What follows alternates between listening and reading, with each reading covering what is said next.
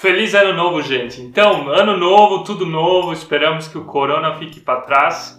E hoje nós queremos responder a pergunta de como seria o nosso casamento se nós casássemos de novo. Nós somos o Michael e a Suzy, vem com a gente! Suzy, se você lembra da nossa festa de casamento, faz agora praticamente 11 anos que a gente casou, o que que são as primeiras palavras que vêm na tua mente? Calor. Muito quente. Estava calor e quente porque a gente inocentemente decidiu casar em fevereiro, que é o mês mais quente lá na nossa região, mais abafado e insuportável. Naquela semana teve sensação térmica de 52 graus, 52, não tinha spray, não tinha gel que segurava meu penteado. Com a maturidade que a gente tem hoje, a gente teria feito a nossa festa de casamento de uma forma bem, bem diferente do que a gente fez naquela época. Lá... Lembra até quando a gente anunciou para os nossos pais, ou era para os meus pais, que a gente quer casar então em fevereiro, eles falaram: Meu, mas não é muito quente fevereiro? Nós, pombinhos apaixonados.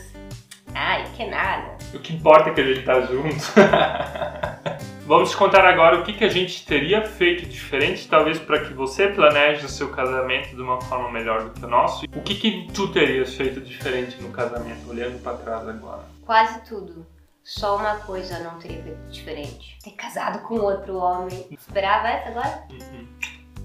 Logicamente, tá no passado, eu acho que a nossa festa de casamento ela não foi ruim, ela foi boa, a gente se alegrou, eu acho que as pessoas que estavam lá também se alegraram conosco. Mas hoje a gente vê várias coisas de uma forma diferente. Primeiro, a gente convidou muitas pessoas, né? Mas a gente teria hoje feito uma coisa talvez bem menor. Aqui na Alemanha, eles fazem dois casamentos praticamente numa festa de casamento. Eles fazem na igreja e depois da igreja eles convidam várias pessoas, todo mundo que eles conhecem para comer alguns petiscos e depois disso eles vão para a festa de casamento com um grupo bem pequeno. Então é uma forma onde eles valorizam todo mundo que eles conhecem, eles vão todos lá na igreja e festejam com o casal e tem alguma coisinha para comer, mas a festa de casamento, onde daí tem um jantar e tudo mais elaborado, acaba sendo uma coisa bem pequena que a gente achou super legal. Né? Eu faria hoje algo desse tipo, teria convidado todo mundo para essa primeira festa com, com lanchinho e depois teria feito realmente algo pequeno só mesmo para familiares e amigos bem próximos, íntimos e os padrinhos, talvez algo não maior que 30, 40 ou 50 pessoas.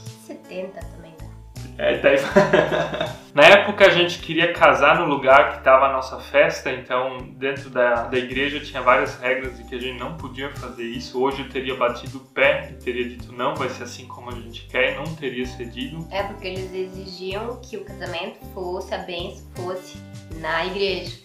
Num templo religioso, Num né? templo religioso, é. E eu até cheguei à ideia de pegar assim, então vamos nos casar na escadaria da igreja, mas que o povão fique fora. Porque não tinha lugar na nossa igreja, na igreja onde, da onde eu vim, pra, para os convidados em geral, né? E daí ficou o local da igreja e o local da festa, assim, muito longe e Uns 30 quilômetros de distância. é, a tropa toda teve que andar não sei quantos quilômetros pro local da festa, mas é. E sobre o local da festa, teria feito ele num lugar bem diferente, teria feito uma coisa simples, talvez no jardim, sem ter que desembolsar muito dinheiro para isso. No fim foi assim? A gente alugou o andar de cima e o andar de baixo, o local de festa.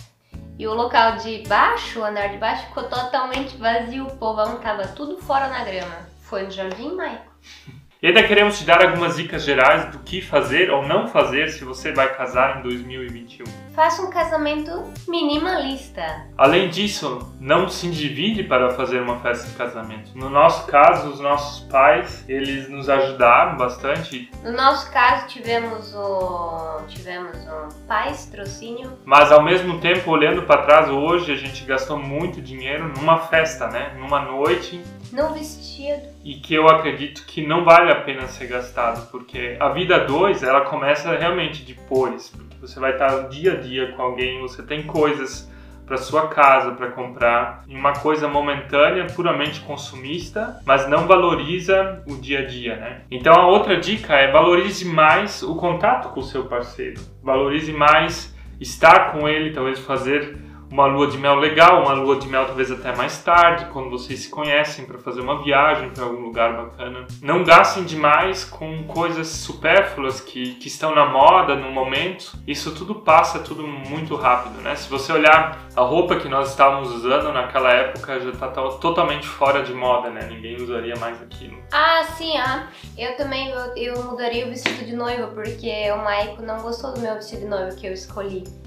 É. Ah, imagina eu entrando na igreja e o, e o noivo lá no altar fecha a cara assim. Tô nem aí, homem. Eu gostei do meu vestido. E eu também consegui ele por um preço bom. Nisso eu economizei. Ah, outra coisa que eu mudaria no casamento, agora começa a vir as coisas, né? A gente encomendou uns negócios assim de flor pro, pro corredor, rumo ao altar, assim. E daí dá pra ver nas filmagens que os negócios eram tão gigantes, hein? Que as testemunhas tinham que desviar assim. Fazendo slalom no casamento. Ridículo, cara. Outra coisa que também podia mudar. Tivemos um canal Testemunhas que não chegou a tempo no casamento. Sim, ficaram no trânsito. Por quê? Porque casamos lá no meio da cidade grande, né? É, foi culpa nossa, na verdade, também, né? E o que, que a gente fez muito, muito mesmo antes de casar foi brigar. Meu, como nós brigamos. Nós brigamos por cada detalhe, cada coisinha, o vídeo que ia ser para os convidados. A Suzy também estava super estressada. Eu não lembro muito disso, é mais ele que lembra. Ah, eu, eu lembro, eu lembro. E por também, isso... sabe por quê? Porque eu me encarreguei da festa de casamento e sobre o que que ele, no que que ele ficou encarregado, lua de mel. Só pensava na lua de mel.